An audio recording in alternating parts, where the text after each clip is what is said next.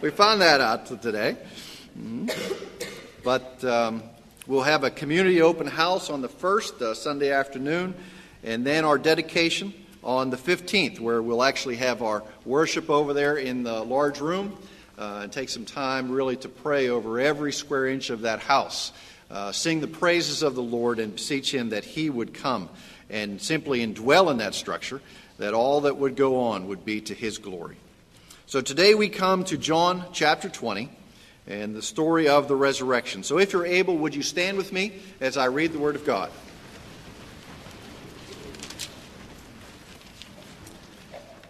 Heavenly Father, we pray that you would come upon us, that our eyes would be open to your Word, that we would have understanding, Lord, not just of the words, but as to what you call us to do, how you call us to live, and to believe upon the Lord Jesus Christ.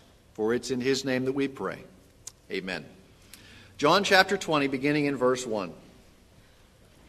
Now, on the first day of the week, Mary Magdalene came early to the tomb while it was still dark and saw the stone already taken away from the tomb.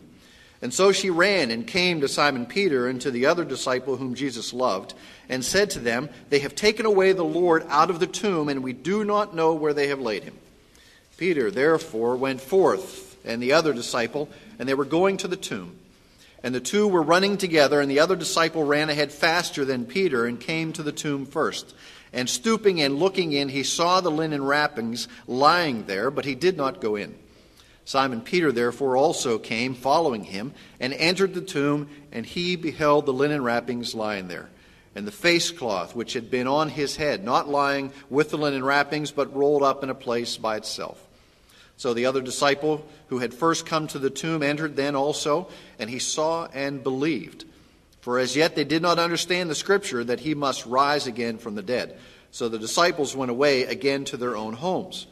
But Mary was standing outside the tomb weeping, and so as she wept, she stooped and looked into the tomb, and she beheld two angels in white, sitting, one at the head and one at the feet, where the body of Jesus had been lying.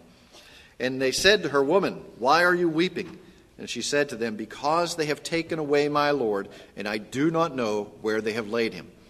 When she had said this, she turned around and beheld Jesus standing there, and did not know that it was Jesus. Jesus said to her, Woman, why are you weeping? Whom are you seeking? Supposing him to be the gardener, she said to him, Sir, if you have carried him away, tell me where you have laid him, and I will take him away. And Jesus said to her, Mary. And she turned and said to him in Hebrew, Rabboni, which is teacher. Jesus said to her, Stop clinging to me, for I have not yet ascended to the Father, but go to my brethren and say to them, I ascend to my Father and your Father, and my God and your God. Mary Magdalene came, announcing to the disciples, I have seen the Lord, and that he had said these things to her. When therefore it was evening on that day, the first day of the week, and when the doors were shut where the disciples were, for fear of the Jews, Jesus came and stood in their midst and said to them, Peace be with you. And when he had said this, he showed them both his hands and his side. The disciples therefore rejoiced when they saw the Lord. And Jesus therefore said to them, Peace be with you. As the Father has sent me, I also sent you. And when he had said this, he breathed on them and said to them, Receive the Holy Spirit. If you forgive the sins of any, their sins have been forgiven them. If you retain the sins of any, they have been retained. This is God's inspired word for us today. So please be seated.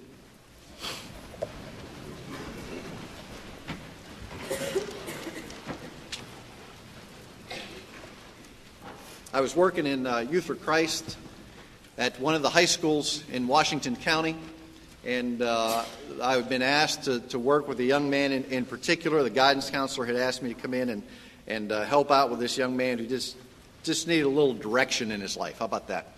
And there I was in the guidance counselor's office, and I overheard a conversation between a couple of teachers. And the one came in and said, You know, that young man, he was just born to play football. He was born to run the ball. The young man they were speaking about was about 6'2, 230 pounds, like chiseled rock, uh, could run like a deer, was only 17 years old. Okay? He was born to run the football. It just seemed like he had all the gifts and all the talents. He had been the leading rusher in western Pennsylvania at that time. He'd been the leading scorer, the leading receiver, the leading everything. He was the man. The next great football talent to come out of southwestern Pennsylvania. Now, for those of you who know anything about football talent that comes out of southwestern Pennsylvania, you've got the likes of Joe Montana and uh, Joe Namath, and uh, who was the Redskins quarterback who was still playing when he had a big gut? Uh, Sonny Kilmer, is that it? Yeah, that, that's, that's it. Um, him, um, who else? Um, Griffey, baseball player, uh, you know, it's all there. Randy Jenkins, uh, the next leading football player. Yeah. Well, you know, he was born to do this, and everybody had these great expectations for him. And, and that was one of the problems. He was so, in a sense, so born to do it, he didn't have to do anything else. I don't think he ever lifted a weight. He was kind of, kind of naturally strong. You know, he was almost a man playing among boys. Okay?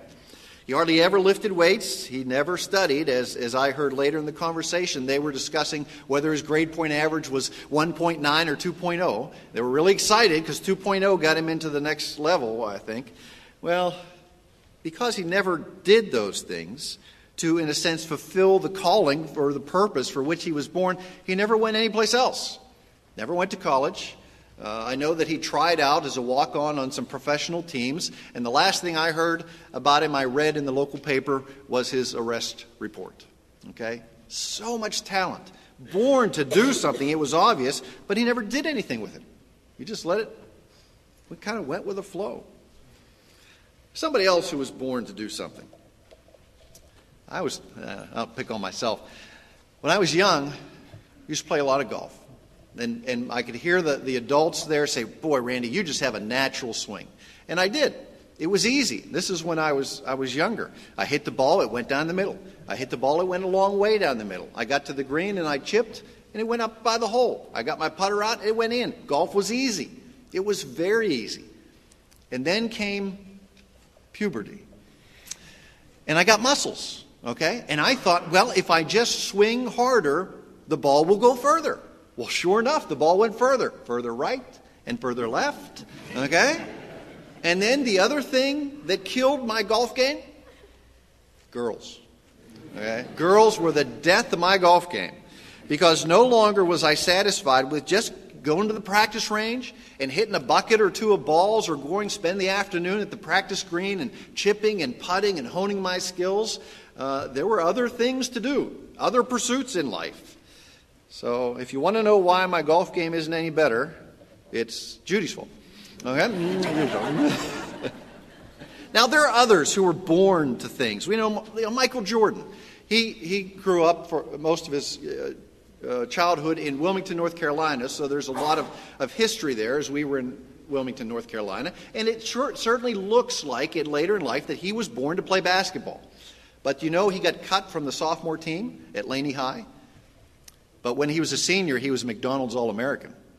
Okay, something happened between sophomore and senior year. He, in a sense, worked very hard and came and blossomed into what he was born to do. We come to Jesus Christ. Now, this is Easter, this is resurrection, but we go back to his birth. What was he born to do? He was born for this day to die and to be raised. He came into this world for one purpose, and that was to give his life as atonement for our sin, as a sacrifice for many. Now, we, we understand that uh, just from the very beginnings of, of, of Scripture, there was a sacrificial system in place. And it was a repeated and ongoing system where sins would be covered by the blood of animals, an imperfect system, but one that God had laid out for us I think really in an effort to get to the point that we would understand when the sinless, spotless Lamb, Jesus Christ, came and gave his life as the perfect sacrifice and rose as victorious over death, we would understand the fulfillment of all that Scripture had been pointing to. And we see that John writes his entire gospel for a specific purpose that we would believe this truth. That's why all these things have written been written. That's why he lists the miracles of Jesus, so that we would believe that Jesus is the Christ. This is what he was born to do. Now let's understand that Jesus came into the world as our substitute. Hebrews chapter 2 shows us that for a brief time Jesus was made lower than the angels. That means in, in human form, he came into this world as a man, born of the Virgin Mary, and he became a man. For what reason? So that he could taste the same death that every man did, but also that he would do it in a way that we cannot. He would do it in a way that was without sin. He would do it in a way that not only did he feel the pain of the nails, the beatings, the thorn of the crowns, but he bore the weight of our sin. Probably the most painful and dreadful thing. Now, the weight of our sin is something intangible to us. We can talk about it, we can say, yes, it's real, but sin is very real. As we, we read in Romans chapter 5, that's, that is what separates us from our Heavenly Father. It comes from us from Adam, and it keeps us from the presence of the Lord. And only when the Lord works in our lives through the work of Jesus Christ can we go back into his presence and be reconciled to him. Paul said the wages of sin is death. We can either attempt to rid ourselves of sin or rely upon the Lord for that work. And only Christ can accomplish that work because he was without sin. But if all he did was die, then we wouldn't be here this morning because as well he was raised. Some of you know the hymn I serve a risen Savior, he's in the world today. I know that he is living, whatever men may say. I see his hand of mercy, I hear his voice of cheer, and just the time I need him, he's always here. He lives, he lives, Christ Jesus lives today. How do you, if you ask me how I know he lives, he lives within my heart. Now, that living within my heart is Christ living within us because of the presence of the Holy Spirit. Okay, Christ, who is at the throne, at the right hand of the Father, has sent the Spirit into this world. Excuse me. He said, I have to go so another can come. And he sent the Comforter, the Holy Spirit, that he may dwell within us. Well, here we are, 2,000 years removed from his life, his birth, his death, his resurrection, and still people in this world wrestle with this question what was I born for? Why am I here? Now, we look around the created world and somehow we, we fit perfectly in this world. There's just enough oxygen in the atmosphere, just enough nitrogen. We're just the right distance from the sun that we don't bake or we don't freeze. The world turns at just the right time to heat and then cool, and then heat and then cool. So many things in this world are ordered perfectly for our existence. Perfectly for our existence. Yet there are still who still those who don't understand why we're here or what's the purpose of our presence here in this world. We're going to look at three people in Scripture who knew from an early time what they were born for. So if you have your Bible and you want to turn to Judges chapter 13, we'll go there.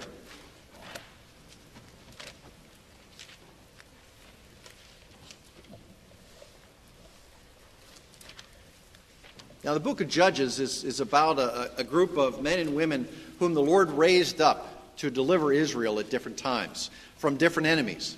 And this was somewhere between the time of um, you know, the Joshua and the conquering and moving into the promised land, and prior to the time when the people yelled out for, Give us a king, give us a king.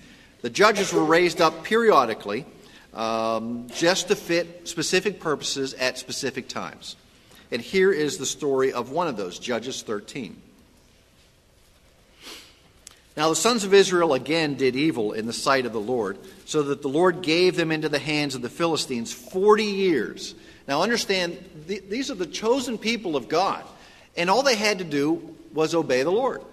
But what did they do? Well, they would obey the Lord for a while, and then they would go and make an idol out of a stone or a tree and worship it for a while, or chase the pagan gods of other nations. And they would forget the Lord who had delivered them and cared for them and protected them so often, and whose covenant promise was, If you worship me, I will bless you.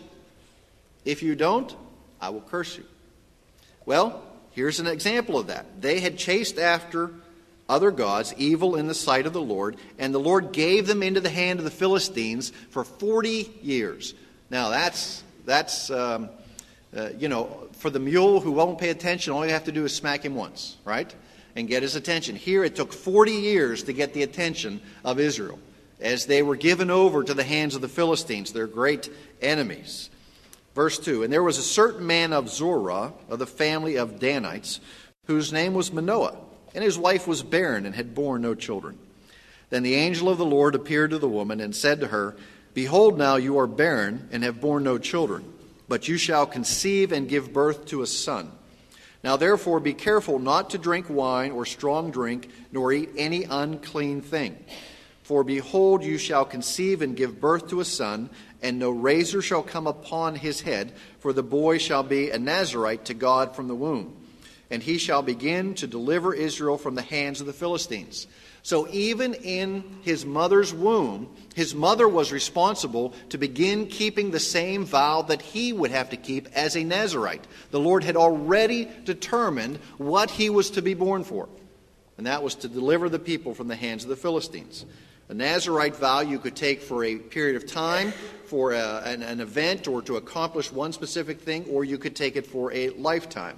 We see that John the Baptist was a Nazarite as well. If you don't know who we're talking about here, this is Samson. Okay, Samson was born for a purpose. Before he was conceived in his mother's womb, the Lord had said, This is what he'll do. He'll deliver the people from the Philistines. Now, Samson wasn't perfect. We we know all you have to do is look back at, and, and of course, you know, theology by cinema. You look back at the movie, and you got Victor Mature and Hedy Lamarr, and, and he's fixated on her, and she's just dragging him along, and finally gets the, the secret out and cuts his hair. And then, uh, as he's held in captivity, he repents, and the Lord comes upon him again in that, in that, in that movie.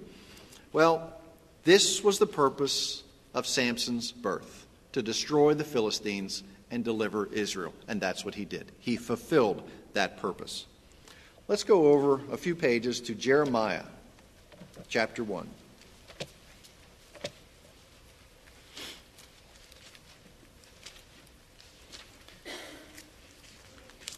You know, being a judge of Israel, uh, that wasn't so bad. Uh, Samson didn't always do it very well, but you know, it wasn't too bad.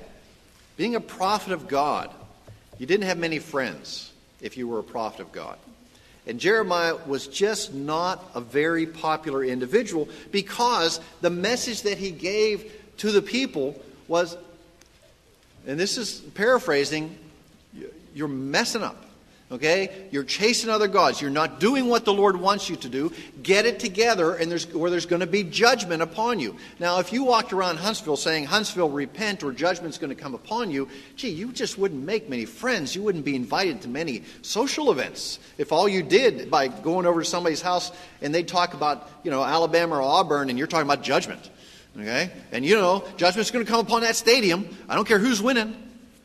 That's pretty much what Jeremiah was to do. He was to go about his entire life as a prophet of the Lord. And here we have his purpose.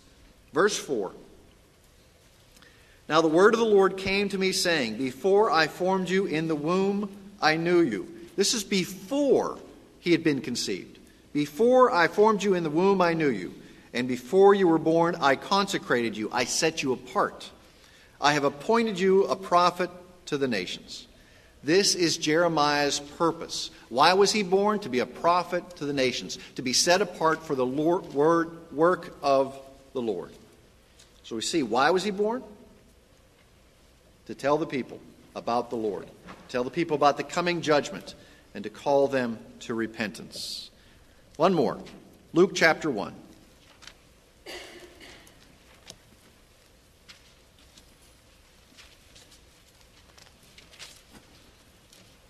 First chapter of Luke, begin in uh, verse 13.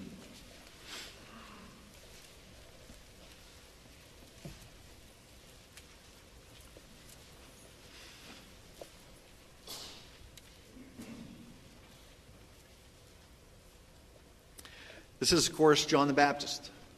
And if you've been around at Christmas, you understand the story of John the Baptist. You understand that even as, as he was within the womb and Mary walked in and Jesus was in the womb, he leapt within Elizabeth's womb because he was in the presence of the Savior. Verse 13 of chapter 1. But the angel said to him, This is Zacharias, his father, Do not be afraid, Zacharias, for your petition has been heard. And your wife Elizabeth will bear you a son, and you will give him the name John. And you will have joy and gladness, and many will rejoice at his birth. For he will be great in the sight of the Lord, and he will drink no wine or liquor, and he will be filled with the Holy Spirit while yet in his mother's womb. And he will turn back many of the sons of Israel to the Lord their God.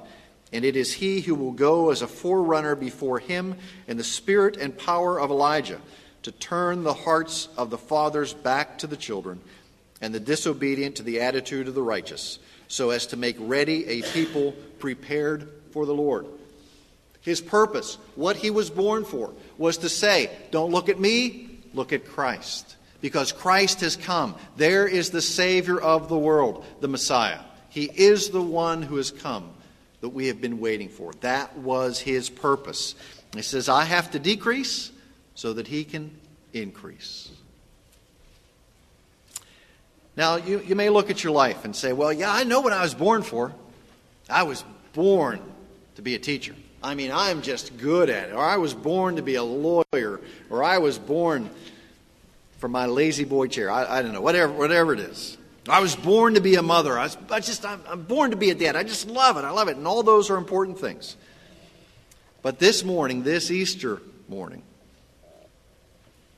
my contention is you were born to be resurrected. Born to be resurrected. Not that I know the eternal disposition of everybody in this room. I don't know if everybody has professed Christ as their Lord and Savior. I don't know that. You know that in your heart. But we were made for a relationship with our Heavenly Father. And that can only happen through Jesus Christ. He said, I am the way and the truth and the life, and no one gets to the Father except through me. You see, when humanity was created, we were not designed for death. Adam and Eve in the garden, you know, if it hadn't been for sin, they'd still be running around the garden as far as I know. And we don't know how long they were in the garden before they listened to the voice of, of Satan and, and went and did their own thing apart from the Word of God. So sin entered in the world, and with sin came death. But for those who believe in the words of Jesus Christ, there is eternal life. There is resurrection. Yes, each of us will die. Death and taxes, okay, aren't those things guaranteed? We're sure about death. Okay? Remember Dan said a couple years ago, a couple weeks ago, newsflash. Death, death rate still at 100%. Everybody's dying. Okay? But for those who are in Christ, there's resurrection. This morning, out in the backyard, at the sunrise service at 7 o'clock, we had an unfuneral. An unfuneral.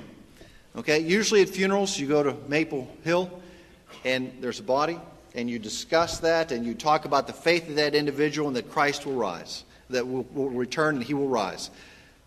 At the unfuneral we had today, there's no body in the tomb. That body's already out. And that empty tomb is the guarantee for every believer that we too will rise from the dead. Now, that is every believer. Every believer who's in Jesus Christ will be raised in a body that is imperishable, a body that will no longer know the pain or death or sorrow or anything like that. We will be able to look at the face of God in heaven. Revelation, the last chapter, says very clearly the things that we will be doing in heaven, one of those, we will look upon the face of our Heavenly Father. Now, I'm not talking about a symbolic resurrection. I'm not talking about a resurrection of spirit. I'm talking about the body of Christ that went in the grave, came out of the grave. The body of Randy Jenkins that goes into the grave will one day come out of the grave, and it will be changed. It will be changed. But like the young man that I spoke of earlier, if you don't do anything, you don't believe anything, if you don't appropriate, in a sense, the, the salvation that Christ offers, nothing will happen. If you sit and go, that's great. I believe in resurrection, you bet. But, but your heart has to be changed. See, Christ is not about simply knowing it, it's about having a heart that has been made new. For he comes and takes our old sinfulness and takes it away and replaces us with a heart that seeks after him. Today, if the Lord has called you, if you sense within your, your heart, Lord, this is what I was born for. I was born for a relationship with you, and now I finally understand. Then today is the day that you need to simply, when we pray, to ask the Lord to forgive you of your sin, that He would be your Lord and Savior. Let's pray. Heavenly Father, perhaps it was as recently as, as last night One of us was in bed. There's an emptiness in our hearts. It's in the quiet of our own room, in the darkness, and, and we wondered, why am I here? What is it that, that I am supposed to do? Why have I been placed in this world? And today that answer has come. For you have called us. You said, Believe upon the Lord Jesus Christ today, and you will be saved. For he is risen. He's no longer in the tomb. And because he has come out, he will return and gather those who belong to him. And we too will be raised imperishable. Lord, come upon us today.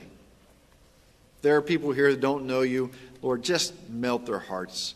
Give them such a peace that it is you at work in their lives that they would profess faith in Jesus Christ today, that He would come in and they would receive Him as their Lord and Savior.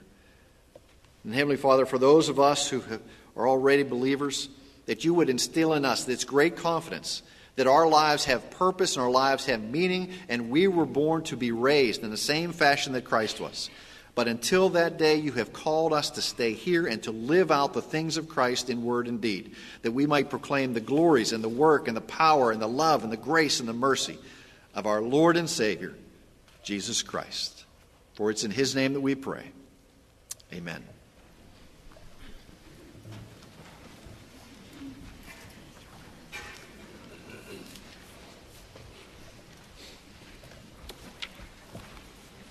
Our hymn is 377 Joyful, Joyful, We Adore Thee. Now, when we're finished with the hymn, what we have done the last several years